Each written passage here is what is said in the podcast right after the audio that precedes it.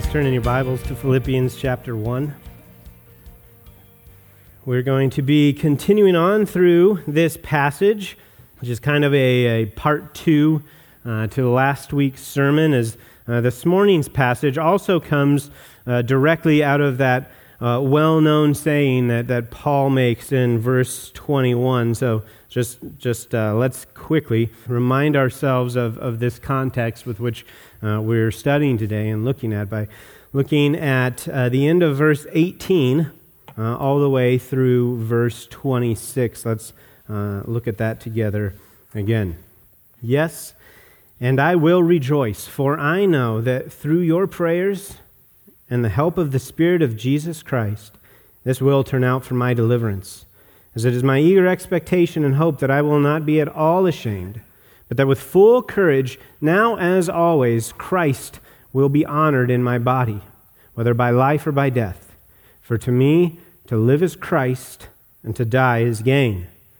If I am to live in the flesh, that means fruitful labor for me, yet which I shall choose I cannot tell, for I am hard pressed between the two. My desire is to depart and be with Christ, for that is far better. But to remain in the flesh, is more necessary on your account.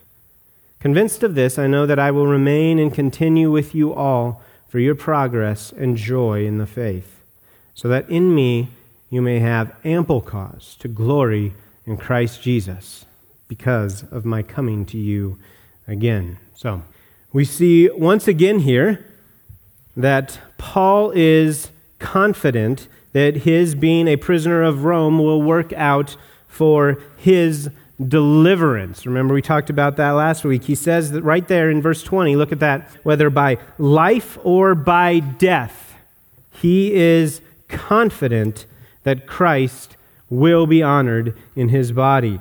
And his confidence in Christ being honored, whether by life or death, is grounded in that statement in verse 21. In, in verse 21, remember, for to me to live is Christ, and to die is gain.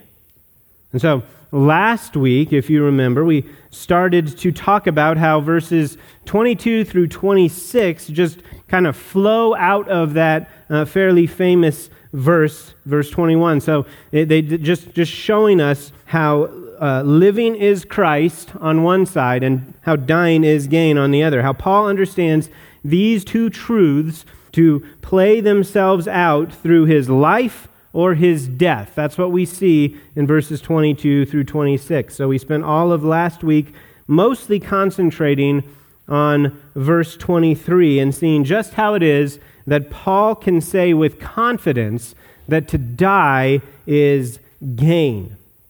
And we talked about, if you remember, we talked about how as Christians, of course, being with Christ is greater than anything that we could ever begin to imagine. And as you think deeply about what it is that you are actually losing when you die and what it is that you are gaining, then it really makes sense that all of us would have the same attitude as Paul when it comes to how we actually would be, would be overjoyed with the prospect of leaving this world and leaving our sin behind and finally being in the presence of Christ. We went into much greater detail on that last week, and hopefully a little of that is still in your head because it is important to have that in mind. That kind of sets the context for just how much, uh, just, just understanding just how much Paul cannot wait to depart to be with Christ. Remember, look again in verse 23. He says, uh, I'm hard pressed between the two. My desire is to depart. My desire is to depart and be with Christ, for that is far better. Far better. That's the far better option. Keeping that in mind, then, keeping that in mind, that that is, that is his desire, the, the far better option, the, uh, remember the, the literal, the much more greater option. Keeping that in mind really adds to helping us to understand just what it is that Paul means by to live is Christ, which is the section which is what we're going to be talking about today. So, as we look at this, we need to see right away that Paul's understanding of to live as Christ, to live as Christ looks different than maybe what you and I might first think of. Right? So, a lot of times when we are asked about what it means to be living for Christ, we immediately, don't we? We immediately kind of start uh, rattling off uh, the list of like spiritual disciplines. Uh, it means to prioritize studying the Bible and to, to be in prayer and to, to going to church as much as we can. Or we talk about our own personal sanctification, like um, how, how much we've grown in, in certain areas of our lives and how we're, how we're mortifying different sins in our lives. Or we might think about how we are to be living as, as lights in this world, as salt and light in this world among our unbelieving neighbors or co workers, and, and letting others see a difference in us when it comes to how we live our lives. And those are all great things, and they are all things that, that should definitely describe priorities in our lives and in how we live. But none of them, even though they, they are priorities, none of them are the end to what it means to be a Christian in this life. They are all necessary for us in this life. As long as we re- remain alive, we need to be growing in our understanding of God's word and becoming dependent on prayer and not forsaking uh, the assembly and living lives among the world where they can see that we are, we are continually, continuously growing in personal holiness. That, that all needs to be the case, but none of those are reasons why we should necessarily why we should be remaining here in our earthly bodies. So if, if growing in those things were the final goal of this earthly life, then there really would be no reason why it would make more sense for God to keep us here rather than taking us straight to heaven. Again, those are all, I, I just want to make sure you're clear on this. Those are all extremely important areas for us to grow in, and you will find that many of those things are applications to, to many of our sermons and the equipping hour lessons and other things you might hear taught at church. But the reason that all of those things are so important for us to grow in is because they equip us and, and they make us more well prepared for what to live is Christ truly means. And that is that we are to live our lives in sacrificial service to others for the sake of Christ. Look back again. Look at verses 21 and 22 again. He says, For to me to live is Christ, to die is gain. If I am to live in the flesh, that means fruitful labor for me. Paul's definition of to live is Christ, what he understands to be the reason that he would continue on in life, is fruitful labor for him. That, that's how he defines it. If I continue on in the flesh, Paul says, if I, if I do not die, that can only mean that the reason that I am still here is because God has fruitful labor for me to accomplish for the sake of his church. That's why I'm here. Paul understands that if, if he were to die, he would no longer have to worry about growing in his understanding of God's word, and he would no longer have to worry about growing in personal holiness because he would be in the presence of God, where his sanctification would be complete, and, and where he, he now would have unfettered access to the one whom he studies the scripture in order to know better. Therefore, all of the reasons behind growing in all of the means that allow us to know and love God more in this life find their culmination in our service and ministry to others for the sake of Christ and his kingdom and as his servants. This is something that it is easy for us to forget in Christian life and practice. It is so easy especially with so many of the resources out there to just to just really get excited about a particular new truth about about God that we understand better or to, to praise the Lord for a for a sinful pattern that through his power we have overcome. Those are good things and we should praise God for those. And but, but and, and, remember that in, in the first several sermons in this book, if you can remember back that far, we talked about the, the bend of most Christian resources isn't even that good. It's, it, it's usually the most Christian resources, most Christian music uh, tends toward kind of a self absorbed, uh, Jesus is my buddy and he's kind of my resource for personal happiness type of thinking. They tend to make the Christian life all about how I, you know, how I have to really believe how great God thinks I am and how much he loves me, and that's, that's kind of the end. But what we are talking about here is, is actually slightly different than that. And can even be a temptation for those of us who, who like hearing that last paragraph, can um, we kind of chuckle to ourselves and, and, because we know we can spot that kind of self-absorbed christianity from a mile away and we have no problem protecting our family and our church from it. But what this passage helps us to be on guard against uh, the mistake it helps us with is that even when we are reading really good books that help us to understand even better the holiness of god and the sinfulness of man and the glory of christ on the cross or taking even really good lessons, like, like, like in yesterday's STM, was we talked about the Trinity. Right? There, there is no way that you can have an orthodox lesson on the Trinity and come out of it thinking, I'm a pretty special guy. That, that just can't happen. It, it magnifies who God is and it makes you feel so small. So, so doing that, or even, even taking our own, our own Bible reading and learning really great and true things about who God is as He reveals Himself in Scripture, those are, those are all really great things and things that we should all be doing and understanding better. But what this passage does is it helps us to guard against taking even awe inspiring truths from trusted sources that make much of God and bring us into proper humility. And it helps us even with those things, to not make the mistake of letting our own personal growth become the end goal of what we're learning. It helps us to understand that the sanctification that takes place in our own lives is for the purpose of better equipping us for the fruitful labor that God has for us to accomplish in this realm, this realm while we are still in the flesh. To live is Christ does not mean merely personally growing in Christ, like, uh, like conformity to Him apart from, the, apart from the outward, selfless ministry to others. It cannot mean that. We are not to be a bunch of sheep who just come in here, take advantage of all the great preaching and teaching resources, and just kind of get fatter and fatter. But much the same way like in our daily lives, we take in good food in our physical body so that we have, so that we have the energy to accomplish all of the day's work that we have.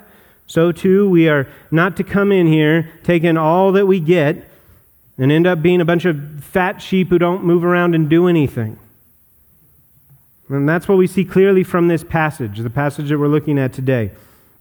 The reason that we are here, the reason that we are here and not in heaven, is because there is still fruitful labor for us on this earth. Fruitful labor for the sake of his church. Fruitful labor means that, that we are working, right? That's what labor means. And, and through our work, God is producing his intended results. That fruitful growth that comes naturally, the growth of his kingdom, the growth that he desires to see. So, that is what we are going to see in this passage today. By, by looking at how Paul understands what his life is about in this passage, we will clearly see what is meant by to live is Christ. So, to be even a little more clear, we will see in this passage that to live as Christ means that we are to live our lives laboring for the good of others. For us to say, along with Paul, for me to live as Christ means living our lives in fruitful and faithful labor. It means we are spending ourselves for the good of others. And we will see this by bringing out four points from these verses. Four points from verses 24 through 26. And I'll say them real quick and then we'll go more slowly through them. Number one, working for the best of others. Number two, working for the growth of others. Number three, working for the joy of others. And number four, working so that Christ will be glorified through others. So, point number one working for the best of others. Fruitful labor for us means working for the best of others. If we really understand what Paul is talking about in this passage, then it should strike our kind of our, our pleasure our, our pleasure seeking society as, as quite surprising. Because most people would admit that one of the main reasons that they work as hard as they do is because it allows them to achieve the ends that they desire.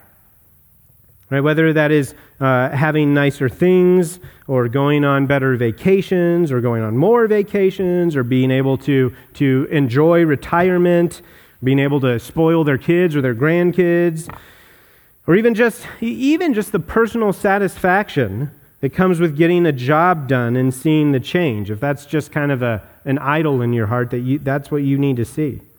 But remember what Paul is asking here. Look back again at verse 22. He says, If I'm to live in the flesh, that means fruitful labor for me, yet which shall I choose? I cannot tell. He says, Which shall I choose? I cannot tell. And the next verse says, I'm hard pressed between the two. Remember, we talked about what that means last week. Well, Paul isn't actually making the choice. He recognizes that God is sovereign and God's the one who's in control of whether he lives or dies. He knows that this is God's decision. This is a matter of what he would prefer. And if you remember last week, we talked about the problem with most Christians who would usually prefer to live rather than die. It's usually not for noble reasons, like Paul's, like maybe wanting to stand before God and to hear, Well done, good and faithful servant, enter to the joy of your master. So, because I want to hear that, I'm going to stay here and do fruitful labor for him as long as he needs me to. That's not usually the reason that we would prefer or choose life. If, if we're honest, usually it's that we would actually just kind of love to hold on to this life. And, and, and if we could just continue to have good health, we'd be fine just going on forever. Unfortunately, that's how so many Christians live and how their hearts actually operate. But for Paul, that is not the case. That's not so. He would way rather depart and be with Christ. Remember, we, we talked about how that language in verse 23 indicates that he believes that that's the far better option. Like it's not even close in his mind where he would rather be. He sees that as the ultimate prize. No more prison, no more difficult labor for him, no more persecution, no more being uh, spoken against and taught against, no more being hated, only eternal bliss in the company of the one who he loves more than anything else. No more sin, no more sinful world, no more sin in himself. So that, that is why what Paul is saying here is so surprising. Paul is having a tough time deciding which he would prefer between paradise and labor, between paradise and work. That doesn't seem like a tough choice to me. That's not a tough choice for most of us. But, but what we are reminded of in Paul is that he, he sees that day as the end, uh, the end of the race that he's been running for the sake of Christ. The race he's been running for the sake of Christ for his entire life. This is the, the whole goal of his earthly existence is, is living for that day and standing before the God whom he served his whole life. He can't wait for that. Remember, that's what we talked about, what verse 23 is. That just, just for a brief moment, when he says, My desire is to, to depart and be with Christ, for that is far better. Just for a brief moment, we see Paul's spirit soaring as he thinks about the ultimate joy that awaits him one day. Just for a brief moment, looking upon that which his heart longs for and imagining it in front of him. And then in verse 24, he comes back down to the reality of what is most necessary. Look in verse 24 again. He says, But to remain in the flesh is more necessary on your account. So, as Paul thinks through that which he would prefer the most, he is making a decision, and, he's making a decision before him between that which is, that which is, remember, very much more better, and that which is more necessary. This is such an important principle. As we see in Paul, the, the conviction that when it comes to doing that which would make him most happy, that which is, that which is better for him, the decision between that and that which is most necessary. When it comes down to that decision, that which is most necessary wins out. And this is not because Paul is some workaholic who would rather work than enjoy paradise. He's not someone who is so insecure in their identity in Christ that they find their purpose only in their work. It is precisely because Paul so perfectly understands his identity that he is joyfully willing, joyfully willing to do whatever it is that is more necessary. The desire to stay and fruitfully labor for the church comes from the same place as the desire to depart and be with Christ. The same place, which is his identity in Christ.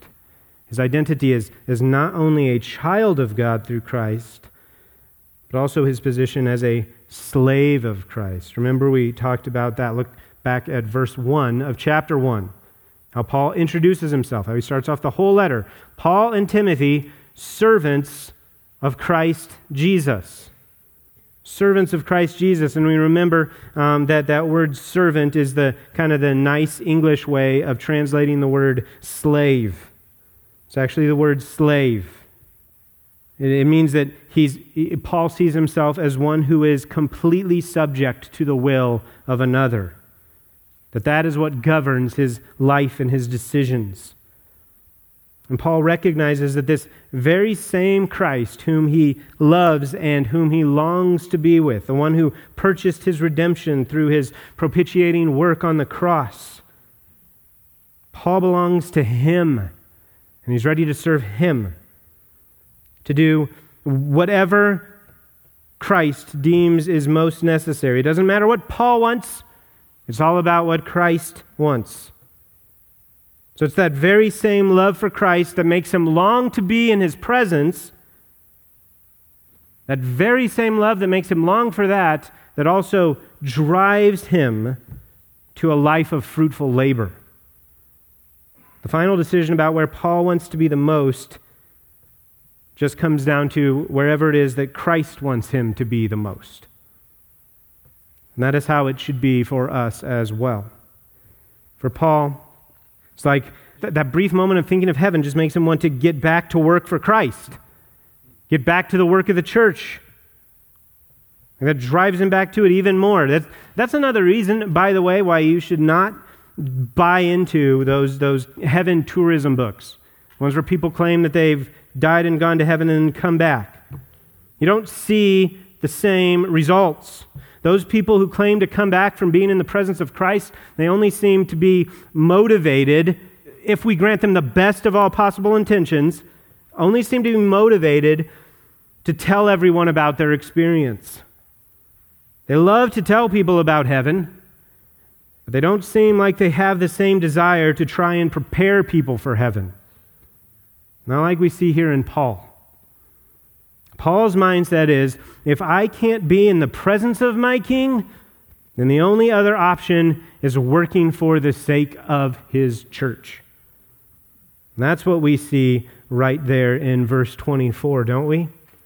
But to remain in the flesh is more necessary on your account. Paul is ready to do what is more necessary over that which would be far more better. Why? On, on, on your account. On whose account? On the account of the church, on the account of the, the church in Philippi. Given how much, and, and remember, given how much Paul wants to be with Christ, the, the idea that he will joyfully continue serving, joyfully continue serving for the sake of the church shows that he is demonstrating the ultimate attitude of selflessness. This is what we are called to do also to be willing and ready to give up anything that we want the most for that which Christ wants from us the most. Living lives of, of fruitful labor for the sake of his church.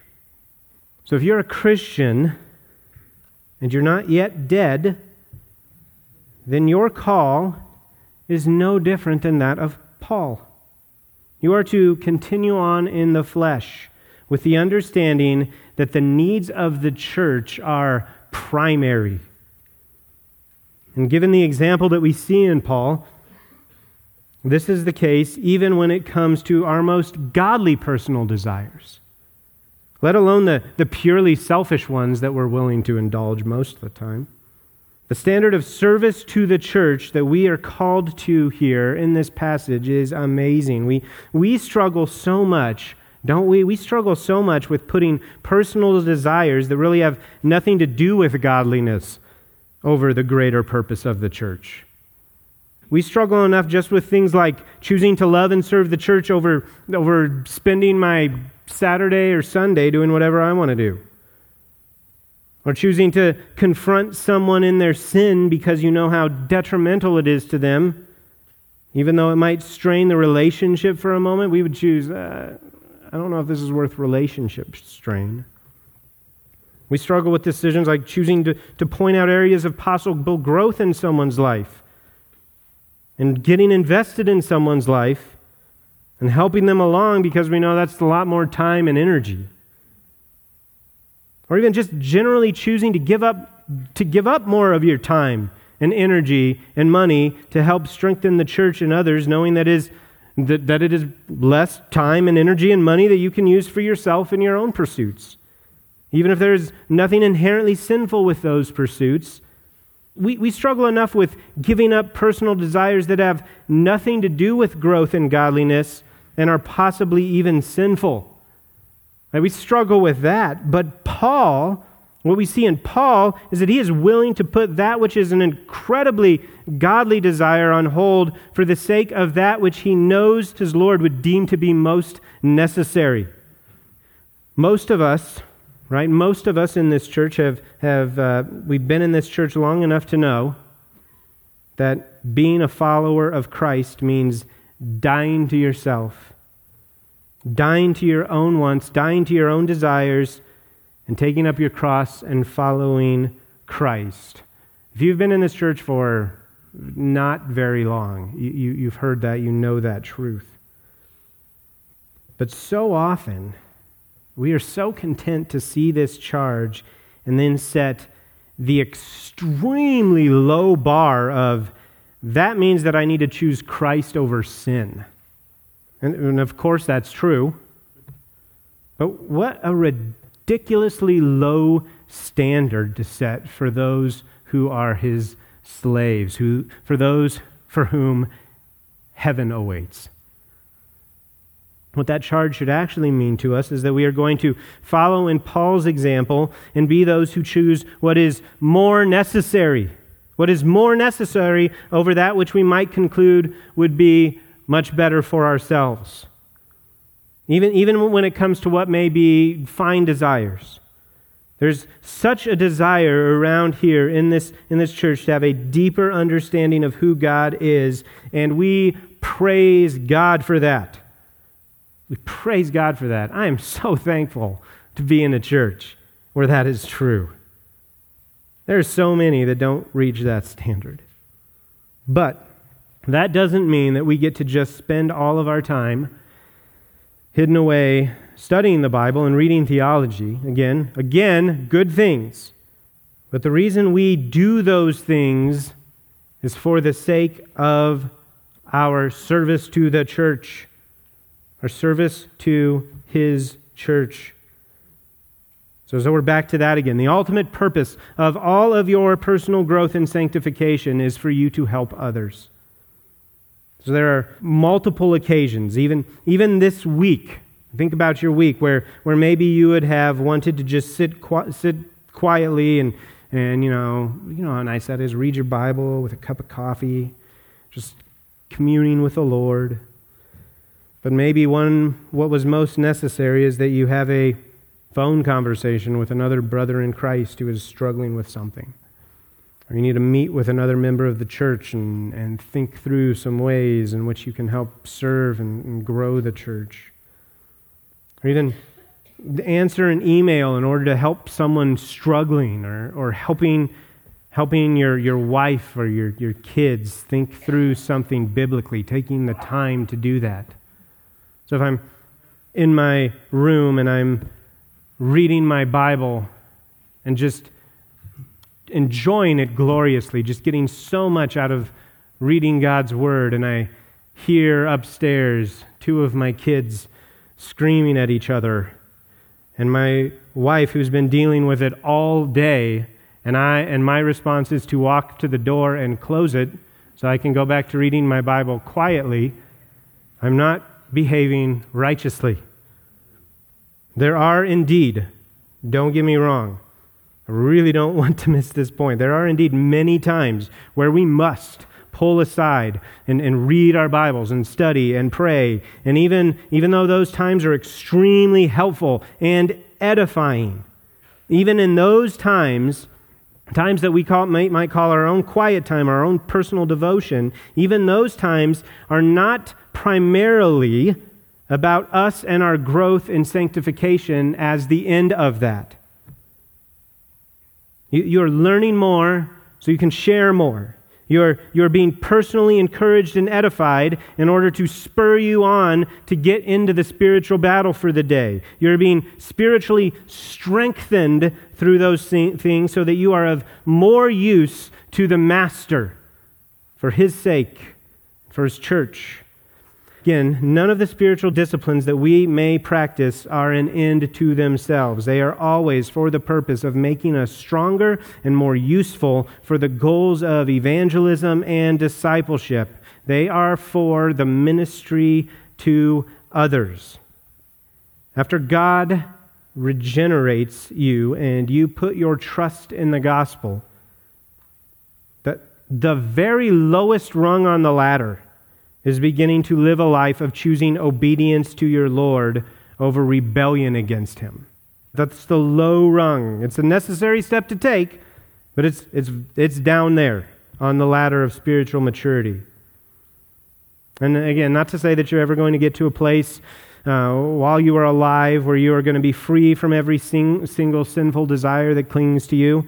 There will always be a major part of your life that is recognizing more areas of sin and then mortifying it. That's part of growing in godliness.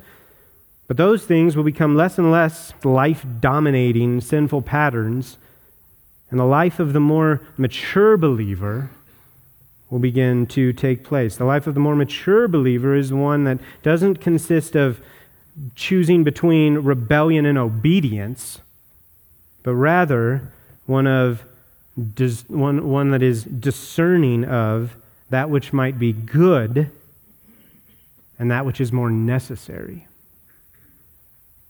That's the life of the mature believer. That takes us into point two. So, when we ask the question about what this fruitful labor looks like, a second way we would answer is it's working for the growth of others. Working for the growth of others. Look again at verse 25. He says, Convinced of this, I know that I will remain and continue with you all for your progress and joy in the faith. Paul says that he is convinced of this. He is convinced of the necessity for him to return and have fruitful labor among the church in Philippi. He's convinced of it, that that's what he needs to do. I feel like if I were a pastor for the church in Philippi, I would feel pretty good about how my church is doing, right? Especially compared to those Corinthians. Right? We have, we've pointed out in many places how faithful and loving they have been, how much Paul loves them, what, what a joy they have brought to his heart. But Paul was looking at them with the type of shepherding heart that we all need to strive to have as we look at each other's lives. Yes, he does look at their lives and their love and their progress in sanctification, and it, and it definitely causes him to have much joy. Right? This is the epistle of joy. It causes him to have great joy and to praise God for what he sees in them. But he also looks and sees that they still have need for growth. That is what is meant there when it says progress and joy in the faith both the nouns there that are translated as the words progress and the word joy, the word progress and the word joy, they share one article, meaning that they should both be closely associated with the phrase in the faith. So it's not just progress and joy in the faith. It means we're talking about progress in the faith and joy in the faith. So that is why this point is about the growth of others. We are talking about their spiritual growth, their progress in the faith. So again, we have seen how highly Paul thinks of these Philippians. We've seen it throughout, but that doesn't mean he doesn't still see the need for progress in the faith. In fact, many commentators actually point to the fact that Paul adds the word all in verse 25 as, as evidence that he is speaking of, the, of a friction or tension that exists in the Philippian church. So when you look at verse 25, where he says, I know that I will remain and continue with you all, the word all really isn't necessary there to verse 25.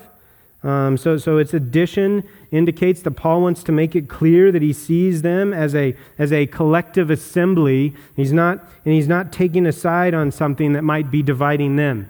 He's, he's, he's using unifying language. And then and that, the fact that the next section has Paul imploring them to be of one mind just adds kind of further support to that. In addition to that, we can see through the rest of the book that Paul sees other areas where progress in the faith is needed among the Philippians. Even though we're, we, like, we read Philippians and we're like, wow, the Philippians, what a great church. But apparently, like we see coming up here in chapter 2, apparently they need to exemplify more humility. In chapter 3, we see that, that there is a need for them to be more discerning when it comes to false teaching. We, we find at least two members in chapter 4 who, who need to learn to be at peace with one another. And, and there's another brother who's supposed to learn how to guide those two members in this. And, and later on in chapter 4, we see that they, they have a need to grow in their trust of God and not being anxious. And also in chapter 4, Paul admonishes them to focus on things that are good and godly instead of that which is unfruitful. The point here is that Paul is very concerned with their progress in the faith. Even though he knows that he will rejoice in their presence when he's with them, and he's going to rejoice in their sanctification, the ground for his confidence and the need for him to return to them is for their progress in the faith. It's not about him, it's about them. That's what we read right there. I know that I will remain and continue with you all for your progress and joy in the faith. So do you, do you see this? That this, this is what it means for us if we want to say, along with Paul, to live is Christ. It means living in such a way that you see the spiritual needs of others and you, and you know that it is your job to help them grow in the faith. It's not being someone who just kind of notices everything wrong with people. That's not what it is. And, and just dwells on it or just is content to make a judgment and not act on it or just complains about them to others. This is about being one who prizes seeing sanctification in others, one who rejoices in the work of God in the lives of others. Knowing that the primary way that God does this is through the discipling ministry of others in the church, Paul is then able to discern where more progress in the faith is needed in the lives of those whom he loves. And he longs to be used. He longs to be used to bring about that end. And we know that Paul has absolute confidence that, that this is what God is doing in their lives. We know that from, remember our scripture memory verse a few weeks ago, but in Philippians 1 6, what does he say? 1 6, he says, And I am sure of this, that he who began a good work in you will bring it to completion at the day of Jesus Christ. Paul really believes really believes that this is the work that God is doing in every single member of the church. And because he loves them and he knows that God is in the process of conforming them more and more to the image of Christ, he sees the necessity of being with them so that he can be used by God to accomplish that which, verse 1 6, gives him confidence is, is certain in their lives. He knows it's certain in their lives, and he sees the necessity of being used to accomplish that goal. So if you're going to say, for me to live as Christ, then you must be living a life that longs to be used by God to help others grow in the progress of their faith. And point three, you must be working for the joy of others.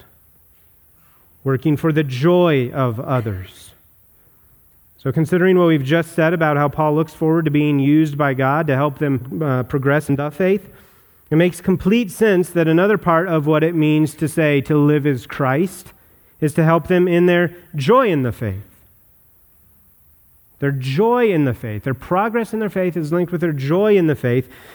So, so that is far from the legalistic, false understanding of sanctification that many of us have, have seen in, um, in, maybe even our own lives maybe struggled with ourselves, that, that legalistic understanding of sanctification, the idea that we need to continue to obey God, we need to continue to check off all the right boxes when it comes to living for God. The kind of thinking that allows people to start believing that it's up to, to them to, to just, you know, try their hardest to please God with their lives. And this is something that they need to do every day for the rest of their lives. It's a legalistic understanding of sanctification, a lifestyle that, that leads to nothing but disappointment and anxiety, thinking that it's up to you and you alone to continually please God with your works of obedience. Far from that wrong understanding of what it means to progress in the Christian life, Paul here links progress in the faith with joy in the faith. In order to demonstrate that the, that the two are so closely linked together. In other words, progressing in the faith will always be combined with joy. This is one of the this is one of the great joys that anyone who, is, who has really taken the time to get involved in a discipling relationship has seen. You've seen it firsthand if that's you. It is one of the great privileges of the Christian life to be used by God to come along another brother or sister in Christ and to help them grow in the faith. And then to see them respond to that with joy. That which would make someone else angry and bitter, and the Christian responds with joy. Uh, that's, that's why it's so bad when we fall into the trap of thinking that our fellow brothers and sisters in Christ would be better off if we just kept to ourselves and we avoid getting involved in someone's life and trying to, trying to help them through some of these things that we might be noticing in their life. Or some of these same types of things that Paul notices in the lives of the Philippians. Things like striving with one another in unity, working in your own life on humility, exposing areas in people's lives where they may have come under the influence of false teaching, working to help brothers and sisters reconcile. When, when we refuse to throw ourselves into the lives of others, to engage in the fruitful labor, to engage in that which is more necessary than anything that you want for yourself. That, that for which we are here the reason why we're here and not in heaven already. When we refuse to give ourselves to the progress in the faith of our fellow church members, we are treating them sinfully. And we're acting like, like either, acting like either we don't believe they are actually fellow Christians, as if, as if the same Holy Spirit that lives in us and reveals the truths of the Scripture to us doesn't live in them also, revealing the same truths. Or we're acting like what the Bible says about believers and the promise of sanctification isn't true. It's easy for us to make excuses about how we are actually being more loving by not interfering, or, or keeping the peace by not challenging someone on an area of growth, or maybe even saying things like, you know, I, I shouldn't be pointing out things in the lives of others until I got it all together myself. Maybe we just don't want to say anything because we don't want to invite the same type of scrutiny of others into our own lives, so we just kind of stay silent. But if you're a Christian, if you're a Christian, then you are one, you are one, because God opened your eyes to a right understanding about the evil and the wickedness, the rebellion of your sin. That it is against an eternal and an infinite God, and it therefore deserves an eternal and infinite punishment. And that Jesus Christ lived the life of perfect obedience that we could not. And he paid that infinite eternal punishment in our place. And when you place your trust in Him, your debt is paid, you are robed in the righteousness of Christ. So if you have that understanding of what your sin is and what it does, then you don't want any part of it anymore. I mean, didn't we all agree about that last week? About how one of the greatest joys of departing this world and being with Christ is to be free from the presence of sin in your own life forever. Not, not having to deal with that anymore. Not noticing it continuously. Not regretting things you say, things you do, things you think. We, agree that, that we, want, we want nothing to do with sin. So if you truly hate sin as you should, then even if it stings a little when someone points it out in your life, of course you're going to take it seriously and act upon it. If they point out something in your life that will help you conform more to Christ and His desire for your life, even if you don't like their tone, or if you know of other stuff in their life that they need to be working on, Sure, you might bristle a bit in your sin at first, but, but surely every Christian who is keenly aware of how dreadful their sin is will, in the end, embrace whatever messenger it is that God uses to help them to be free from more sinful thinking and more sinful practice and to become more like Christ. Just think of, I mean, I hope this is true of you. Think of all the times God has used someone else to do that for you.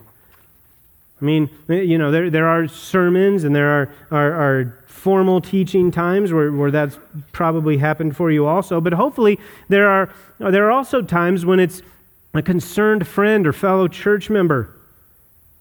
And, and even though at the time you might have been bothered, because no one likes to hear that they're doing something wrong, so you, so you might have been bothered at the time, but, but after a while you came to see that God was using them to expose something that you were blind to, or maybe that you'd become calloused to. Ho- hopefully, you've seen this in your own life on multiple occasions. If you don't ever have anyone do this for you, if you've never had anyone come to you and tell you an area that you are falling short in, or a sinful habit that has gone unnoticed by you, or an area in which you need to grow in order to become a more useful servant of the Lord Jesus, that is if that's never happening in your life, then you are either the type of person that everyone knows is going to react really poorly when confronted, and or you're not surrounding yourself with the types of fellow believers that you need in your life. Or maybe you're just not allowing those people to have any meaningful access to your life. This is something that you want that you want, if you love Christ, this is what you want. When you have been blessed to have people in your life who care enough for you that they are not afraid to continue on with you in your progress and joy in the faith, as it says there, then you know that this is without a doubt something that will increase your joy because you've seen it before. And so, so it makes absolute sense then because, because if it is true, like we talked about last week, that the best thing that can possibly happen to you is for you to be in the presence of Christ, that's the, that's the, the goal, that's the best place for you to be, then of course the thing that on this earth is going to bring you the most joy, the thing that's going to bring you the most joy in this life is doing anything at all that you can do that would bring you closer to Him while you're still in the body. Therefore, you can and should, you can and should have the same confidence that the reason that God still has you alive right now and not in His presence is for you to continue on, to continue on and remain with your brothers and sisters in Christ and minister to them for the goal of their sanctification. Or again, as this passage tells us, their progress and joy in the faith, knowing full well that as we bear one another's burdens and we confront each other's sins, but as we do that, we can be, we can be confident that, that if we're talking to a brother or sister in Christ, we can be confident that he who began a good work in them is now using you to faithfully bring it to its completion. And you can be confident that even if it's tough at first, even if it's tough at first, if that person is truly a believer, joy, joy will necessarily accompany their sanctification. And I can promise, the, promise you that in this church that will be your usual experience. The, the last church I was a part of, and sadly many churches today will let the preacher preach difficult sermons because as long as they're up, you know, they're up here, he could be talking to anyone, right? But the second you go down and take some of those truths, you place them personally into people's lives and try and help them, there's bitterness, hurt feelings, severed relationships. And that's what happens when your church has a good amount of unbelievers in it. And if that's been the case for you in the past, I know that can be discouraging and can kind of knock you out of the game and not make you not want to disciple as much. But I, I just want to tell you that that is not the case for the most part here. So I, I remember I probably hadn't been here for more than a year, and I remember being in Travis's office, and I was talking to him about a person in the church um, who had a specific sinful tendency. And I thought, I thought if I pointed out to them, they might get angry and leave the church. And he was wondering why I would think that. That's, that's my experience. Tra- Travis told me, and, and, this, and, I, and, I have, and I'm getting better at this now, but that I needed to start acting like I believed that the members of our church were real Christians. It was a, that was, that was a, a kind rebuke in helping me in my wrong thinking. And that I should expect that they would respond like a Christian. The way a Christian is going to respond when Scripture reveals sin in their life, they're going to repent and seek forgiveness. And of course, of course, that's exactly what happened. And that's been the overwhelming result of most of the difficult conversations that I've had to have with people since I've been here. It's been, it, they'll leave and I'll praise God. A, for, for quite a while, it was always a surprise. Like, to, to my shame, because I've been doubting God and what His Word promises about His people. And guess what? It's, it's so true that as the Christian comes, as, as each of these people come to understand their own sin, and then they grow in their faith, as they weed out the sin in their life, they, not only do they not resent you, but they thank you. And it increases joy in their life. Because real Christians want to grow to become more like Christ. Right? You need to, if that's not your attitude, it, it, you need to have that attitude and the understanding of your fellow church members. What, why would you fail to rob them of that joy? And not only will they appreciate you, which is nice, but even better, even better, m- far more greater, that's the last point. Point four working is that fruitful labor means that we are working so that Christ will be glorified through others. Again, verse 26, where he says, So that in me you may have ample cause to glory in Christ Jesus because of my coming to you again. To, to live as Christ means to live in such a way that others bring glory to Christ as they observe your faithfulness and ministry.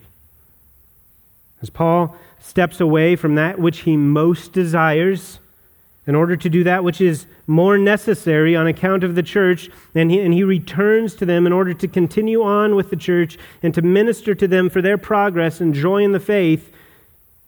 The church will witness Paul. They will witness him as he does this, and they will have ample cause to glory in Christ Jesus. Those first words right there in verse 26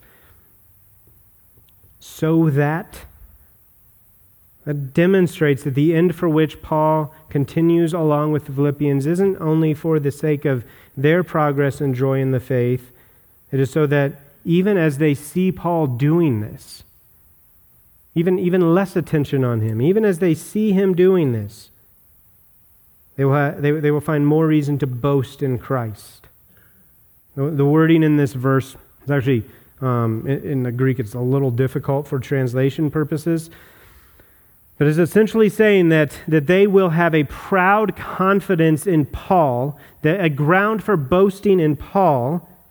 That's what's happening whenever we are privileged to see among ourselves a servant of Christ who, who lives a life of self sacrifice and lives for Christ in all things. It gives us a reason for boasting, a reason for confidence whenever we see a faithful servant who's giving themselves heart and soul to the service of others for the sake of Jesus, that's the type of person, right? That's the type of person that we all point to as an example, who we, you know, we might name our children after, or, or who, who we, we strive to follow in the footsteps of.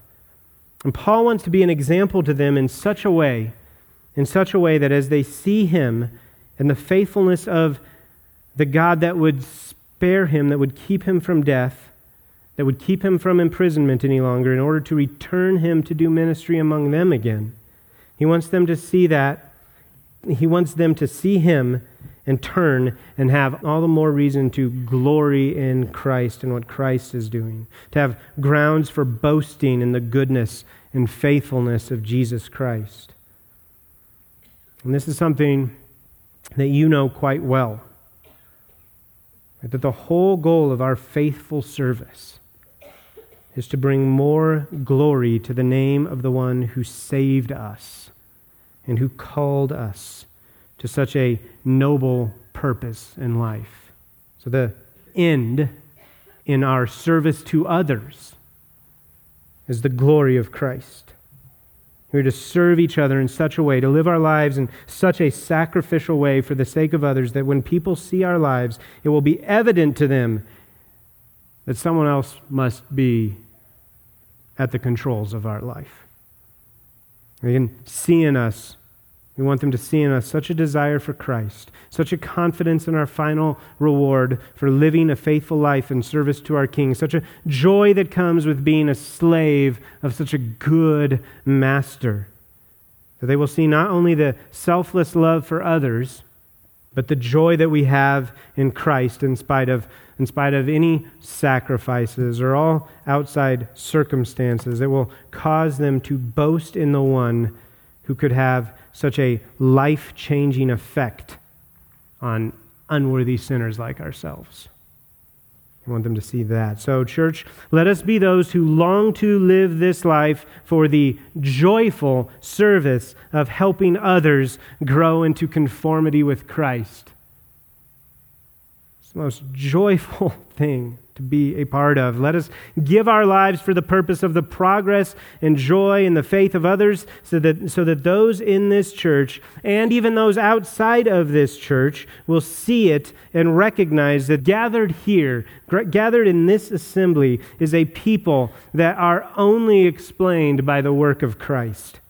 And let's continue on in the glorious, fruitful labor that Christ has left us to do until the ultimate reward that comes when we depart and are finally able to live eternally in the presence of Christ. Let us pray that we would be a church where every member can say, along with the Apostle Paul, For to me, to live is Christ, to die is gain. Father, we thank you for this word. We thank you for the high calling that if we were to write our own description of what being a faithful Christian looks like, we would come up far short of this. So we thank you for what we see here, what it calls us to. God, I do pray that we would be a church where it is evident that both things, that we have an answer to death, is not something we live in fear of. The end of the race. The end of the race. A race that is to be run in faithful service to Jesus Christ. So we do pray that while we are here, in the midst of this race, we will run it faithfully. We would use everything, all of the resources here, the abundance of resources that you have blessed us with the teachers, the teaching, the, the books, the words in the songs that we sing, the, the ability to, to read the Word of God and to do it often, to memorize it. That all of those things will not find their end in us, but that we would take them, be equipped by them, and then wear ourselves out, use ourselves up in service to your church for the sake of your kingdom, for your glory. In Jesus' name we pray.